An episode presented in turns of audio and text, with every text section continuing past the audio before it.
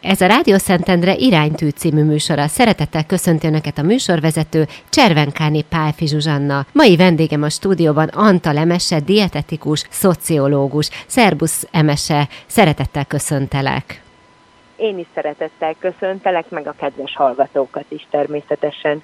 A beszélgetésünknek az az aktualitása, ugye, hogy nem régiben volt, vagy pár napja volt vasárnap gyereknap, és te írtál egy könyvet a Gyermek az asztalnál címmel, mert ugye a gyerekek táplálkozásával kapcsolatosan is foglalkozol, tehát ilyen területtel is, azon túl, hogy ugye felnőttek táplálkozásával is. De szeretném, hogyha egy kicsit bemutatkoznál, és elmondanád, hogy mi mindent kell róla tudni, és aztán belevágunk abba az érdekes témába, ugye, hogy a, hát a magyar népesség nagy része elhízott, ott nem táplálkozunk egészségesen, már gyerekkorban is ugye rengeteg probléma van ezzel, és ugye egy kicsit ezt ugye fejtegetjük, hogy hát mit is lehet tenni, és hogyan is lehet ezen segíteni, javítani, mert hogy úgy azt gondolom, hogy nagyon sokrétű munkaköröd van, és nagyon sok mindennel foglalkozol. Kérlek, akkor mutatkozz be, és mondj magadról egy pár mondatot.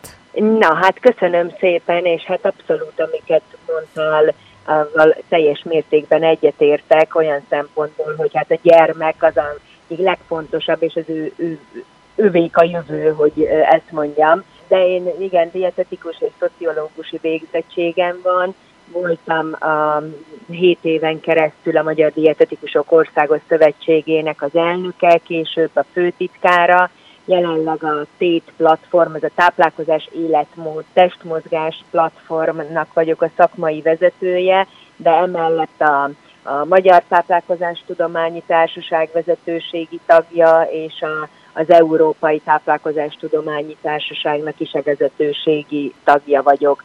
Amivel még foglalkozom, ez nyilván ez a táplálkozás és a szociális világnak a kapcsolata, egyrészt a gyerekekkel, felnőttek táplálkozásával, főleg a prevenció. Ez, a, azt hiszem, ez az én misszióm, hogy min, minél több embert meg tudjunk tanítani a táplálkozási kultúrára, táplálkozás alapjaira, és hogy felismerjék, felismerjük azt, hogy mi is, sőt, mi vagyunk a felelősek az egészségünkért, és egy olyan mindennapi cselekedettel, mint a táplálkozás, befolyásolni tudunk nagyon sok nem fertőző krónikus betegség kialakulását, például a szívérendszeri betegség, daganatos betegség, tehát ezért tennünk kell, hogy jól táplálkozzunk, ami nem varázslat. Tehát én ezt szeretném eljuttatni, hogy nem fekete-fehér a táplálkozás, hanem ez egy szociális cselekedet, társaságban eszünk, de azért nyilván törekedni kell arra, hogy az alapokkal tisztában legyünk, és a mindennapokban is úgy táplálkozzunk. Hát igen, abszolút egyetértek ezzel, mert hogy ugye azért egyre inkább azt látjuk, hogy bizony súlyos betegségek kerülhetők el azzal, hogyha egészségesen táplálkozunk. Na most akkor mit lehet mondani gyakorlatilag, hogy milyen állapotban van a magyar nép, vagy hát mi magyarok, hogy táplálkozási szempontból, illetve egészségi szempontból jó a helyzet, vagy pedig van mit cselekednünk ezen a területen? Hát nagyon nagy cselekedet kell, és nyilván ez társadalmilag is, és az egyén részéről is. Tehát kell, hogyha társadalmi vonalát nézzük, akkor nyilván a közétkeztetés, hogy a közétkeztetéses rendelet megszületése az egy nagyon jó dolog, de ahhoz az is kell természetesen, hogy ezt a pedagógus is elfogadja, a gyerek megegye, a szülő is támogassa ezt a kezdeményezést, vagy hát ez, ezt a szerepet.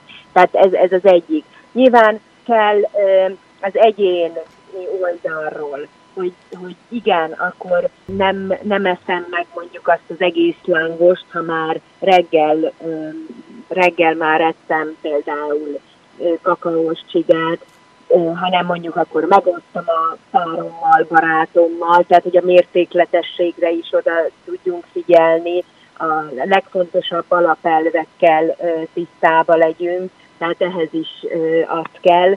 De hát nyilván az is kell, hogy, hogy például mondjuk olyan élelmiszerek legyenek, tehát hogy az élelmiszeripar is csökkentje mondjuk a cukorbe, cukor hozzáadott cukrot, a rostbevitelt, rost tartalmát az élelmiszereknek növelje, tehát hogy olyan egész, jobb élelmiszereket gyártson. Tehát ez egy azért össznépi dolog, és hogy mennyire az még saját életem fordulópontja volt, amikor a főiskolás koromban Finnországba volt szerencsém eljutni, ahol Észak-Karélia programot néztem meg, tehát ez azt jelentette, hogy egy hatalmas, több tíz éven keresztüli szív- és érrendszeri megelőzési programot hajtottak végre a finnek, és ott láthattam azt, hogy mindenki, tehát tényleg a, az egészséges életmódnak az üzenetei, azok szó szerint a csapból is folytak.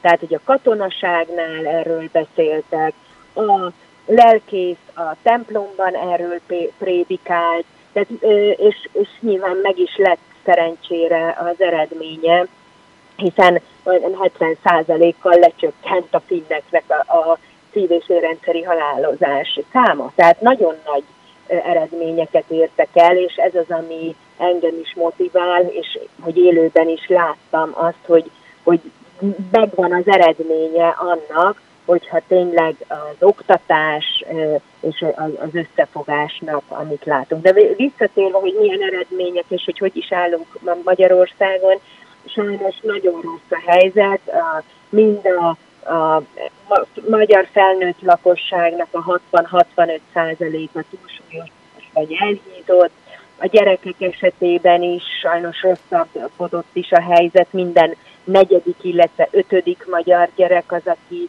plusz kilókkal küzd, és viszont a másik oldal is megvan, hogy egyre nő azoknak a száma is, akik viszont soványak. Tehát, hogy, hogy ez nyílik az olló, tehát egyre kevesebb a normál testalkatú gyerek, és egyre több az, aki valamilyen szélsőséges testsúlyjal vagy testalkattal rendelkezik. Tehát ezen is mindenféleképpen a táplálkozással és édes testvérével, a mozgással ö, tudunk segíteni. Azt is látjuk, hogy túl sok ö, sót, túl, ö, sok zsiradékot fogyasztunk mi magyarok, ez mind a gyerekek esetében, mind a felnőttek esetében megvan, viszont jóval alacsonyabb a a tejtermékfogyasztás, a zöldséggyümölcs fogyasztás fele annyi, mint az ajánlott. Tehát nagyon-nagyon sok területen tudunk változtatni és javulni. Innen fogjuk folytatni a beszélgetésünket. Vendégünk a stúdióban Anta Lemese, dietetikus, szociológus, Rádió Szentendre 91.6. Rólunk, nekünk, értünk, maradjanak velünk! Rádió Szentendre 91.6. Vendégünk a stúdióban Anta Lemese, dietetikus, szociológus. Hát kezdjük is akkor a gyerekek táplálkozásával, mert ahogy már említetted, ugye az előző részben, hogy rengeteg probléma van, ugye általában ugye a magyarok táplálkozása van, és, és hogy ez valóban valahol gyerekkorban gyökerezik, tehát nyilván ott fe, tudjuk lefektetni, mint mindenhol az oktatásban is, ott tudjuk az alapokat lefektetni, tehát hogyha már valaki gyerekkorban rosszul táplálkozik, akkor akkor az valószínűleg felnőttként is vinni fogja ezt, ezt a szokást magával. Mit tehet a pedagógus, illetve hát, hogy egyáltalán milyen feladataink vannak ezzel kapcsolatosan. Tehát az iskolába kell ezt megtanítanunk, vagy otthon a szülőnek kell ezt, ezt elmagyarázni a gyereknek, vagy egyáltalán el kell magyarázni a gyereknek, vagy egész egyszerűen csak valahogy ilyen a tudatalattiukba kellene valahogy a jó szokásokat beépíteni. Hogy látod ezt a helyzetet? Hát ez egy nagyon-nagyon összetett, de nagyon-nagyon fontos dolog. Tehát tényleg a gyerekkor az az, amiben, ahogy nagyon helyesen mondtad, hogy megalapozzuk a táplálkozási szokásainkat, az életmódi szokásainkat. Tehát, hogyha az jól alakul ki, akkor annak bizonyítottan betegségmegelőző, egészségmegőrző szerepe van.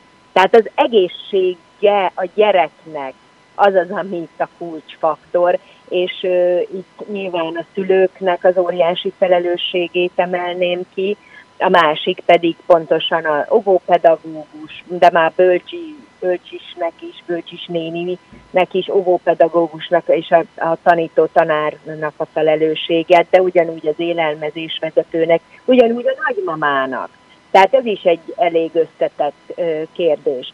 Tehát hogyha minél fiatalabb korban az a legfontosabb, hogy kezdjük el bevonni a gyereket a táplálkozási szokások kialakításában. Ez is egy összetett, de ez olyan apróságokból áll, hogy menjünk el vele például a piacra. Most már azért talán jobbak a vírus, jobb a vírus helyzet is, tehát így most már ez is megengedhető, hogy jobban vonjuk be a gyereket, vigyük el magunkkal, ismertessük meg egyáltalán azt, hogy hogy néz ki az a répa, hogy néz ki az a, a karalábé, minél szélesebb, minél több zöldséget, gyümölcsöt, és hát a többi táplál élelmiszert is ismertessük meg.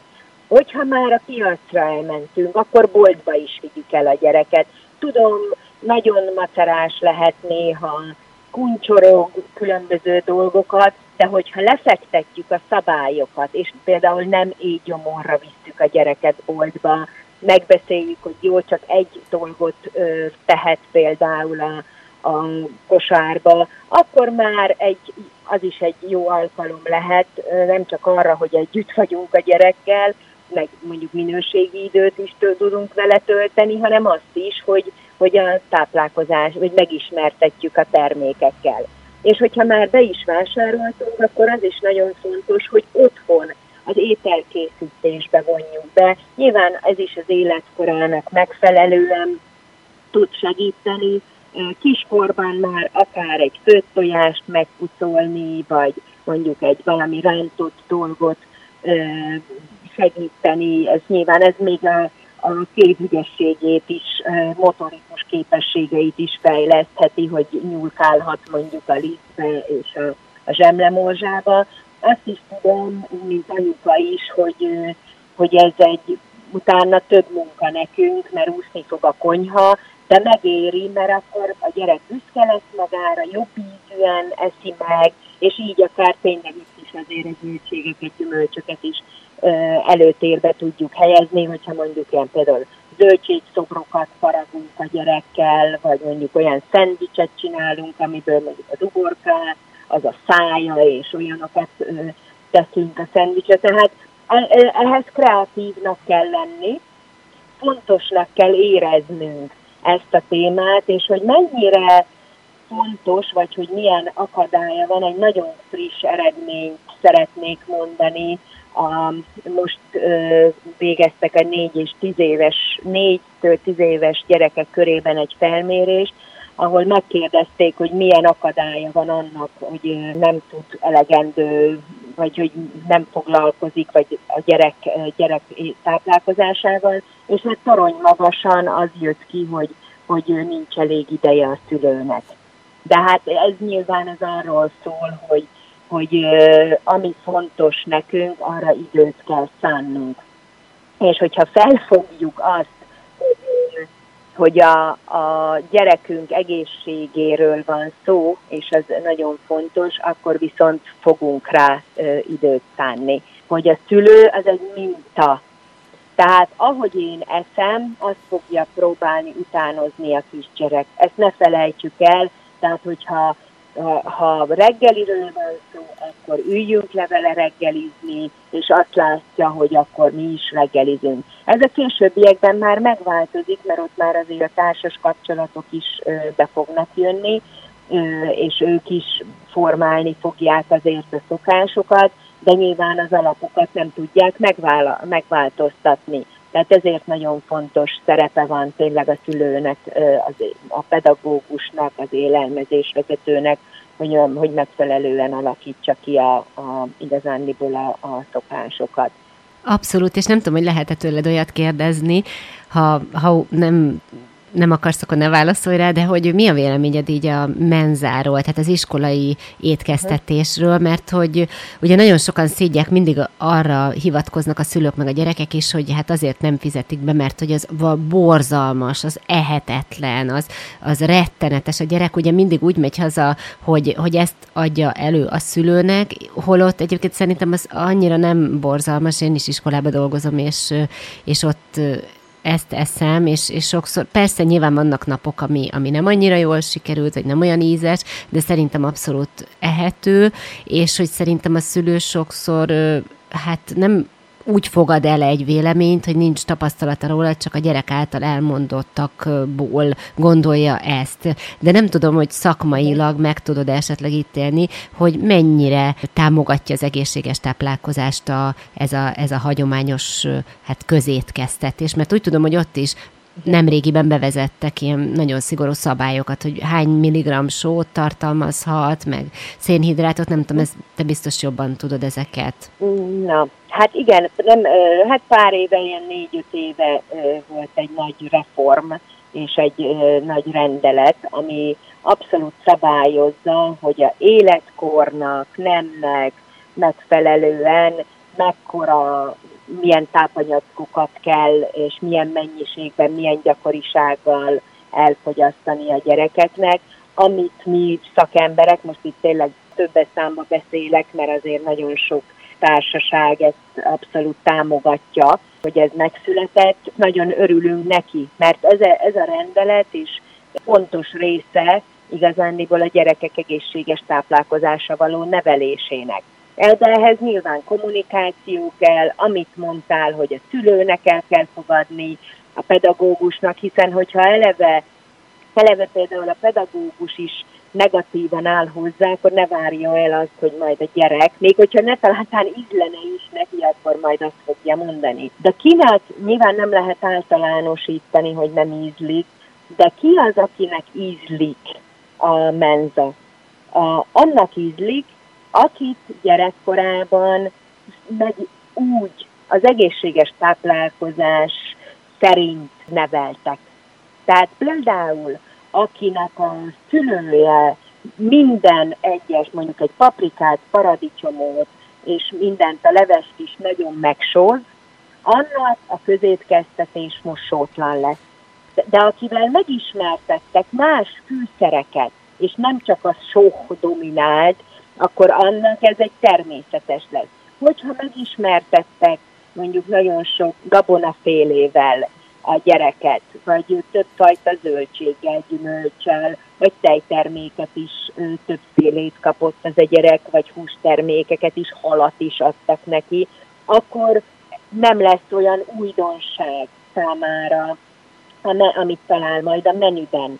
De sajnos nagy, azt látjuk, hogy nagyon sokan, sok gyereknek csak nagyon kevés fajta ételt eszik, és étel választékat fogyaszt el, tehát ebből kifolyólag új dolgokat is fog kapni, ahhoz meg azért nem biztos, hogy annyira pozitívan áll hozzá. Tehát itt mindenféleképpen ezt kell, a jobbítási szándékot, és itt is azt kell nézni, hogy, hogy az a gyerek egészségéről van szó és, ter, és ösztökélni, tehát egy szülőtől is, a pedagógustól is támogatóan, vagy támogatni kell ezt a, a menzát is, mert lehet, hogy újdonságok vannak benne, de az, az biztos, hogy a gyerek egészségét szolgálja. Innen fogjuk folytatni a beszélgetésünket. Vendégünk a stúdióban Antal Emese, dietetikus, szociológus. Rádió Szentendre 91.6. Rólunk, nekünk, értünk, maradjanak velünk. Rádió Szentendre 91.6. Vendégünk a stúdióban Antal Emese, dietetikus, szociológus. Nagyon érdekes dolgokat mondtál itt a gyerekek táplálkozásával kapcsolatosan. Remélem, hogy, hogy tényleg lassan most már a mindennapjainkba bele, be fog épülni ez, és, és elérjük azt, amit a finnek, vagy ami, amit a finneknél ugye tapasztaltál. Na most ugye nagyon érdekes témakörrel foglalkozom mostanában, ugye az, az adagokkal, hogy tulajdonképpen mitől függ, hogy mekkora adagokat eszünk? Mert hogyha bemegyünk egy étterembe, rendelünk ugye egy levest, egy főételt, egy süteményt, akkor ott nem tudjuk azt megmondani, hogy én, én csak egy kicsi levest kérek, egy viszonylag nagy adag főételt, és egy nagyon kicsi édességet. Tehát, hogy ott ugye ők határozzák meg, hogy ezek az adagok, ezek hány, pontosan hány grammok, illetve milyen, mekkora méretű mondjuk egy csirkemel, és hát ugye az a kérdés, hogy, hogy ez mindenkinek megfelelő, tehát, hogy egy, egy 80 kilós felnőtt férfinak az, az adagja, az mondjuk nem biztos, hogy ugyanaz, mint egy, egy 52 kilós, nem tudom, tudom, 23 éves fiatal lánynak. Tehát, hogy, hogy hogyan, hogyan is van ez az adag dolog, és hogy egyáltalán, hogy ebbe ti, hogy, hogy tudtok segíteni ezt, ezt meghatározni? Hát abszolút nem ugyanaz az adag, mondjuk egy gyereknek, egy 20 évesnek, egy 50 évesnek, egy 30 kilósnak, egy 80 kilósnak, egy boxolónak, vagy mondjuk egy irodai dolgozónak, tehát aki folyamatosan ül. Tehát ebből kifolyólag abszolút függ az életkortól, függ a, a nem, tehát a nemtől, a fizikai aktivitástól, a ülőmunka, a testalkattól, hogy valaki mondjuk sovány, vagy normál, vagy túlsúlyos például, de még attól is, hogy mondjuk egészséges vagy, vagy beteg valaki. És visszatérve, gyere mindig, vagy hát nem mindig, de nagyon sokszor a gyerekekre fogok visszamenni, mert, mert ezt is ott kell megtanulni. Tehát meg kell tanulnunk, hogyha mondjuk otthon vagyunk, például még a kisgyereknél, hogy ne etessük túl a gyereket. Tehát nem kell hatalmas adagokat a tányérjára tenni, és azt mondani, hogy már pedig neked meg kell lenned ezt, mert több veszély is felmerülhet. Egyrészt, hogyha meg is eszi az a gyerek, de akkor azt érjük el vele, hogy lehet, hogy megutálja például azt az ételt. Szerintem lehet, hogy a kedves hallgatók között is sokan vannak olyanok, vagy többen vannak olyanok, akik mondjuk akár a tökfőzelékkel vagy a spenóttal jártak így, megetették őket erőszakkal, és azóta se egész felnőtt korukban már nem szívesen gondolnak vissza ezekre a főzelékekre.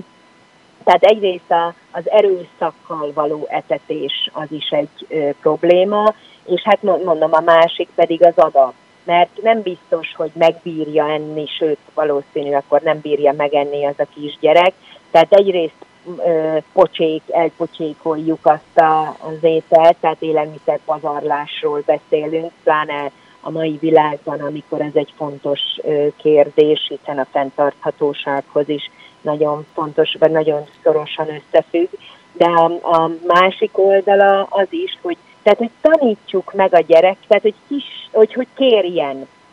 Tehát, ne, tehát ki, hogyha normál, kisebb adagokat adunk neki, akkor egyrészt nyilván az élelmiszerpazarlás ellen is tudunk tenni, másrészt pedig azért is, hogy, hogy, hogy akkor meg normál adagokat eszik. Sajnos nálunk egyébként, főleg vidéken, itt Magyarországon is ez jellemző, hogy, hogy a, akár például csak, hogyha egy éttermekbe megyünk, hogy na akkor jó nagy adagokat fogunk enni. Van ez a bőségtál, tehát nem véletlen ennek is az elnevezése. Azért most már talán, ja és hogy nem vagyunk elégedettek, hogyha mondjuk egy tízdekás húst kapunk, hanem nagyobbra vágyunk, pedig egy, az ajánlás szerint mondjuk egy felnőttnek egy tényleg egy tízdeka hús, sőt 8-10 deka az az, ami egy normál méret lenne.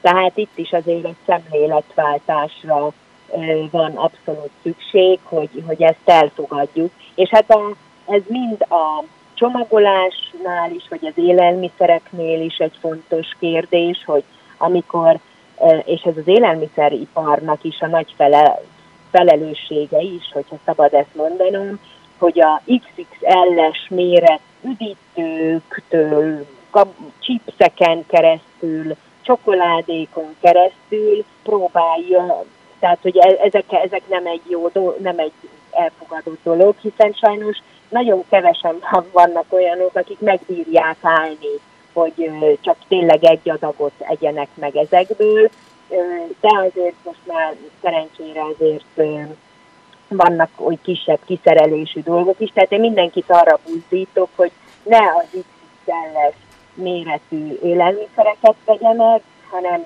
inkább tényleg a, a racionálisabb, normál méretet, vagy hogyha csak magának veszi, és csak akkor, akkorra szeretné mondjuk azt a csokoládét megenni, akkor tényleg ez a 30 grammos kis szelet legyen, szeletes csoki, legyen elég.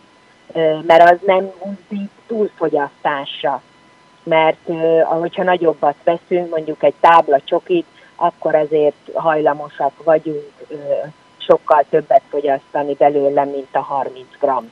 Tehát uh, itt az ad- adagok ezek na- nagyon-nagyon fontosak. És hogy hogyan tudjuk egyébként becsapni ez egy kis ta- uh, taktika itt a nyárra, a beachbody-ra, szabad ezt mondanom, készülni, ez is egy fontos, hogyha összehasonlítjuk mondjuk ugyanazt az, ugyanazt az ételt ráteszik egy kis tányérra, vagy egy nagyobb tányérra, akkor a kis tányéron többnek fog tűnni. Tehát egy kicsit becsaphatjuk a szemünket, ezáltal úgy érezzük, hogy jól lakottabbak vagyunk, hogyha kis tányéron esztük meg azt, mint hogyha nagy tányéron tennénk ezt. Innen fogjuk folytatni a beszélgetésünket. Vendégünk a stúdióban Antal Emese, dietetikus, szociológus. Rádió Szentendre 91.6. Rólunk, nekünk, értünk. Maradjanak velünk. Rádió Jó. Szentendre 91.6. Vendégünk a stúdióban Antal Emese, dietetikus, szociológus. Ugye ott tartottunk, hogy mennyire fontos az, hogy odafigyeljünk, hogy személyre szabottan táplálkozunk, és hogy csak és pontosan annyi adagot együnk meg, amennyire szükségünk van. Mi az, amit még ezzel kapcsolatban javasolni tudsz? Tehát milyen tipjeid vannak, hogy hát ugye ne csapjuk be a szervezetünket? Nem tudom, én, én például azt személyesen annyit tudok elmondani, hogy én nagyon kezdek arra ráállni, hogy igyekszem csak akkor enni, amikor tényleg éhes vagyok. Tehát persze próbálom, betartom ezt a napi öt, ötszöri étkezést, de hogy, hogy nem eszek, nem kezdek el fölöslegesen enni, csak azért, mert vacsora idő van. Nem tudom, hogy ez egy jó szokás, vagy, vagy nem annyira jó, vagy lehet-e így úgymond a szervezet jelzésére hallgatni, figyelni, mert, mert én azt gondolom, hogy nem is esik jól az étel akkor, hogyha úgy eszek, hogyha nem vagyok éhes. Hát igen, ez egy nagyon fontos dolog, amit mondtál. Több dolog is eszembe jut ezzel kapcsolatban, amit majd ki szeretnék fejteni. Az egyik, ez a személyre szabottság.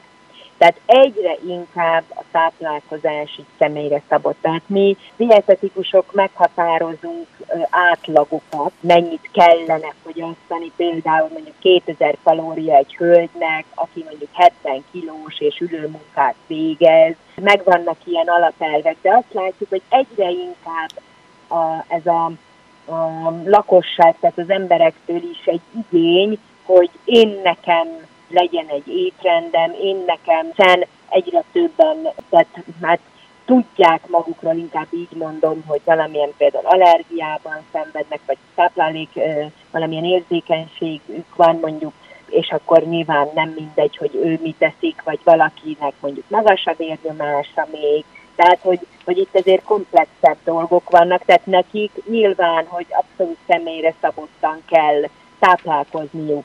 Viszont egyre inkább a, az elfogadott már, hogyha személyi, tehát mondjuk egy lelki problémáról van szó, akkor pszichológushoz megyünk, hogyha személy, hogyha táplálsz, vagy a testmozgásról van szó, akkor elmegyünk a személyedzőhöz. Ezek már elfogadottak, és talán egyre inkább elfogadott lesz az is, hogy a hogyha valamilyen táplálkozási problémánk van, akkor a személyi dietetikusunkhoz fogunk menni, ami ez is egy abszolút megvalósítható, de az is egy másik oldal, hogy ezzel párhuzamosan, hogy mondjuk elkezdjük a, a doktor Google-t, tehát a fel, a, felcsapjuk az internetet, és ott fogjunk keresgélni. Tehát nyilván ez a digitális világ elterjedésével ez is egyre inkább előtérbe helyeződik, és éppen ezért egyébként kialakítottunk egy honlapot, ez a miből mennyit egyek.hu, ami éppen e, arra ösztökéli az embereket, hogy hogy hiteles információkat kapjon, ez az egyik, a másik pedig, hogy a személyre szabottan próbáljunk tanácsot adni, vagy hát a gép, majd gép, hogy melyik élelmiszer csoportból mennyit kell fogyasztania. És hát ez nyilván, hogyha ez megvan, abból a dietetikus már uh, tud uh, egy, taná, egy mintaétrendet is összeállítani, vagy hogyha nincs módunk dietetikushoz menni, akkor ebből már mi is uh, segítséget kaphatunk ahhoz, hogy megfelelően táplálkozzunk. Igen, abszolút. Tehát egy, tényleg ezek nagyon-nagyon jó és praktikus tanácsok ezzel a témakörrel kapcsolatosan. Van-e még valamilyen tipped, ami, ami ide tartozik esetleg? Igen, még nagyon fontos az is, hogy azt, sokszor azt mondjuk, hogy olvassuk el az élelmiszer címkét, mert azon nagyon sok információ van. De itt most azért egy kicsit önkritiká, önkritikát kell gyakorolnom, hiszen az egy nem egy életszerű dolog, hogy folyamatosan nézzük a, a címkét és bogarázgatjuk, és pláne azt is, hogy nem biztos, hogy meg is értik az emberek, hiszen ezt is a kutatásunk bizonyítja, hogy, hogy nem, nem tudjuk, nagyon sokan nem tudják értelmezni, hogy mit látnak a címkén. És ezért egyre inkább elterjednek olyan praktikus útmutatók, amik segítséget adhatnak, hogy mekkora is egy adag, hiszen ebből indultunk ki. Tehát most csak egy példát mondok, hogy egy egy adagnyi hús, az mondjuk, amit mondtam, 10 deka, de hogyha azt hogyan tudjuk, hogy nem éricskéljünk, mondjuk egy nyitott tenyérnyi. És akkor tudjuk, kinyitjuk a tenyerünket, akkor ának kellene lennie. Mi van a felvágottal? mondjuk hivatalosan, hogy mondjuk olyan 4-6 dekának kellene lenni, de ez akkor két-három szelet. Vagy mi van a tésztával, a gyerekek kedvencével, amit azt mondjuk, hogy egy adag olyan mondjuk 10 dekányi, de e, hogyha egyszerűsítjük, akkor azt mondhatom, hogy egy ökölnyi száraz tészta, tehát hogy egy akkorának kellene lennie egy adagnak. Vagy az olaj, amit például mondjuk egy sütéshez használunk, például ez is egy, hogy a nagy ujjunk felső újpercének megfelelő legyen az a mennyiség.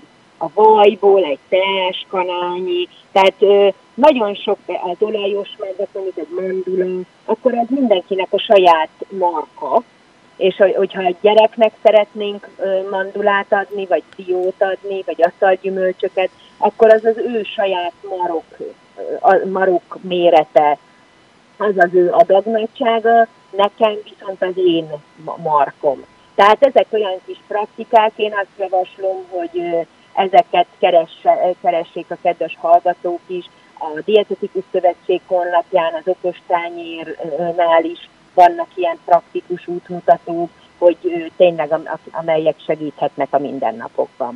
Innen fogjuk folytatni a beszélgetésünket. Vendégünk a stúdióban Antal Emese, dietetikus, szociológus. Rádió Szentendre 91.6. Rólunk, nekünk, értünk. Maradjanak velünk!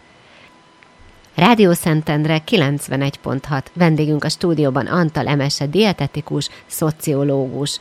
Ugye egy nehéz időszakon vagyunk túl, a pandémiára gondolok, reméljük, hogy most tényleg túl vagyunk rajta, és nem fog visszatérni az életünkbe, vagy legalábbis nem ennyire markánsan, mint ahogy az elmúlt fél évben ugye jelen volt. Megváltoztak az étkezési szokásaink ez alatt a fél év alatt, mert hogyha csak arra gondolok, hogy nem tudtunk étterembe menni, nem, nem volt közétkeztetés, hát nyilván volt, a, volt házhozszállítás, meg egy csomó, de azért, azért megmaradt, illetve lettek új jelenségek, például szerintem megszaporodott az ilyen házhoz szállító ételfutároknak, cégeknek a száma, egészen biztos. Hát kérdés, hogy milyen minőségű élelmiszert kaptunk, ugye annyi pénzért, amennyiért ugye kínálták ezeket a menüket. Mit gondolsz erről, Emesse, hogy egyáltalán változott-e az étkezési szokásunk így a karantén alatt híztunk, fogytunk, vagy, vagy ki, kire milyen hatással volt? Ez az egész járvány kérdés, ugye? Hát nyilván hát, vannak egyéni kilengések. Na, hát abban a szerencsés helyzetben vagyok, hogy nem csak uh, arról tudok beszámolni, hogy én mit gondolok erről, hanem egy konkrét reprezentatív felmérésről is, amit végeztünk a TÉT platformmal és a Népichel, a Nemzeti Élelmiszerbiztonsági Hivatallal és a Debreceni Egyetemmel közösen. És egyébként most van folyamatban a második, megismételtük ezt a kutatást, és annak a adatainak a feldolgozása is, de azért az első felmérésünk, amit 3000 ember töltött ki, vagy annak a, a 3000 fős reprezentatív nemre és korra reprezentatív kutatásról tudok beszámolni. Ott azért abszolút láttuk, hogy, hogy olyan folyamatokat indított el ez a koronavírus járvány, amely abszolút befolyásolta az életmódunkat, és ez még befolyás, ami a jövőre is kihat. Egyébként Tehát azt láttuk, hogy a minden negyedik magyar felnőtt az, aki hízott ebben az időszakban, és minden, és, körül, és több mint három kilót, és hát nagyon sokan voltak az, aki, egyébként, akik fogytak is, de azért az összhízás az egy kiló volt. Most ezt megmondom őszintén, ezt az eredményt azt, azt várjuk, hogy még több lesz, tehát még többen híztak, és még magasabb legy, lesz ez az össz, a, a kilogram, de ezt mondom, ezt most sajnos nem tudom, hanem majd csak körülbelül olyan egy hónap múlva derülnek ki a, az adatok. Ami fontos volt, hogy vagy fontos még kiemelni egyébként, hogy többször, tehát a karantén időszakában többször étkeztünk, és az adagokból nem engedtünk, tehát ez abszolút kijött, és nagyon, és jóval kevesebbet mozogtunk. Tehát ezért is mondtam, vagy várható volt az az eredmény, hogy mivel az energia egyensúly felborult, ezért van ez, hogy, hogy a minden negyedik ember hízott egyébként, és sajnos ez a, ezek a negatív eredmények.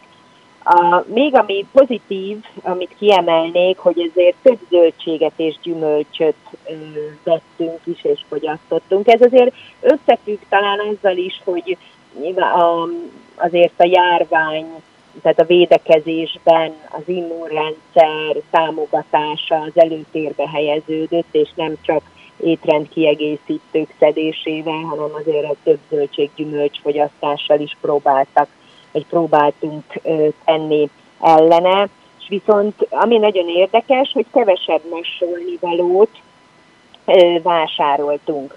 De ez nem az csokit, cukrot is, de ez nem azt jelentette, hogy akkor nem ettünk édességet, hanem pont azt, hogy, hogy sokkal több, tehát hogy, hogy sütöttünk. Én szerintem nagyon sokan vannak olyanok, akik a péknek álltak, kovászuk volt, vagy van még, és, és sütemények tömkelege is szerintem megsütődött, hogyha szabad azt a csúnya szót használni, és azt, hogy el is, el is fogyasztottuk.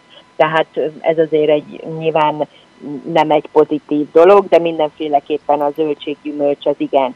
Ami még pozitív egyébként az az, hogy hogy sokkal többen figyeltek oda a, a bevásárlásra, tehát hogy megnézték, hogy mi van a kamrában, mi van a hűtőszekrényben, és az alapján ö, vásároltak, tehát élelmiszer, vagy ö, élelmiszer listával, vagy mentek a boltba, vagy online vásároltak, de hát nyilván az online vásárlás, vásárlás az nagy mértékben ö, megnőtt egyébként, és ez, ez is várható, hogy ezért a kényelem miatt is, meg hát a megszokásból is ez nagy valószínűséggel meg is marad. Ami egyébként még fontos, hogy hogy a ki, itt megint mindig az jön ki, hogy ami, amit teszünk, annak a legfontosabb, hogy nagyon finom legyen. Ami nem is baj, csak itt már akkor megint visszautalok a előző témánkra, a gyermektáplálkozásra, hogyha én jól megtanítom a gyerekemet, és ő finomnak fogja érezni azokat az ételeket is, ami abszolút beleillik az egészséges táplálkozásba, akkor viszont jól fog felnőtt korban is már választani egyébként. Nyilván a, az eltarthatóság szerepe egyébként egy-egy terméknek az felértékelődött, tehát hogy minél hosszabb ideig tudjuk azt a kamrában, vagy a hűtőben, vagy a mélyhűtőben tartani, hiszen nem volt mód arra, vagy hát sokkal kevesebbet mentünk vásárolni, tehát így azért a praktikus oldala is felértékelődött.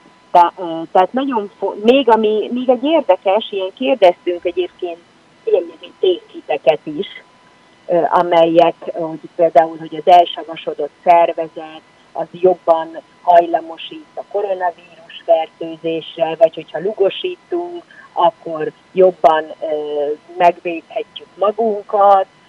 Ezek tévhitek, de és talán egy jó hírt mondanék az eredmények, hogy nem döltünk be annyira ezeknek a tévhiteknek, és akkor most egy rossz hírt mondanék, akik egészségtudatosaknak vallották magukat, azok jobban osztották ezeket a tévhiteket, mint azok, akik nem tartják magukat egészségtudatosnak.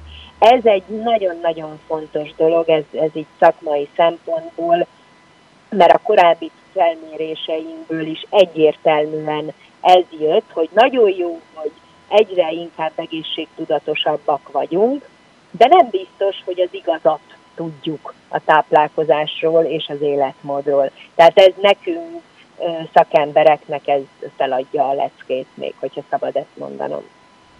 Hát igen, az biztos. Akkor innen fogjuk folytatni a beszélgetésünket nem sokára. Ugye véget ér sajnos a műsoridőnk, de még rengeteg izgalmas téma és kérdés megválaszolása vár ránk.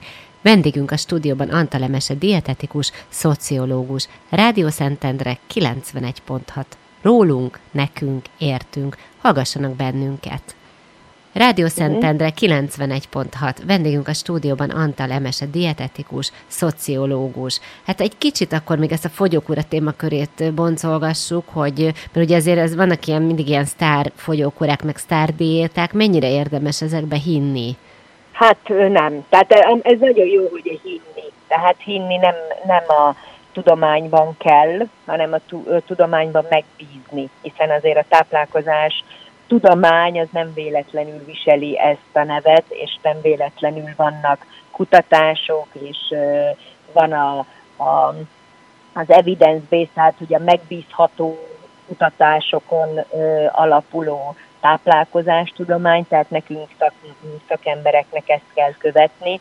Tehát az ilyen felfelröppenő szárdiéták, ról én azt mondom a kedves hallgatóknak, hogy ments meg uram bennünket, mert ezek általában gyors fogyást ígérnek, ami kecsegtető, valljuk be, csak azt ne felejtsük el, hogy az a 10, ne talántán 20 kiló súlyfelesleg sem egyik napról a másikra jött ránk, tehát ne akarjunk egy rövid idő alatt megszabadulni tőle, mert annak kemény és súlyos következményei lehetnek.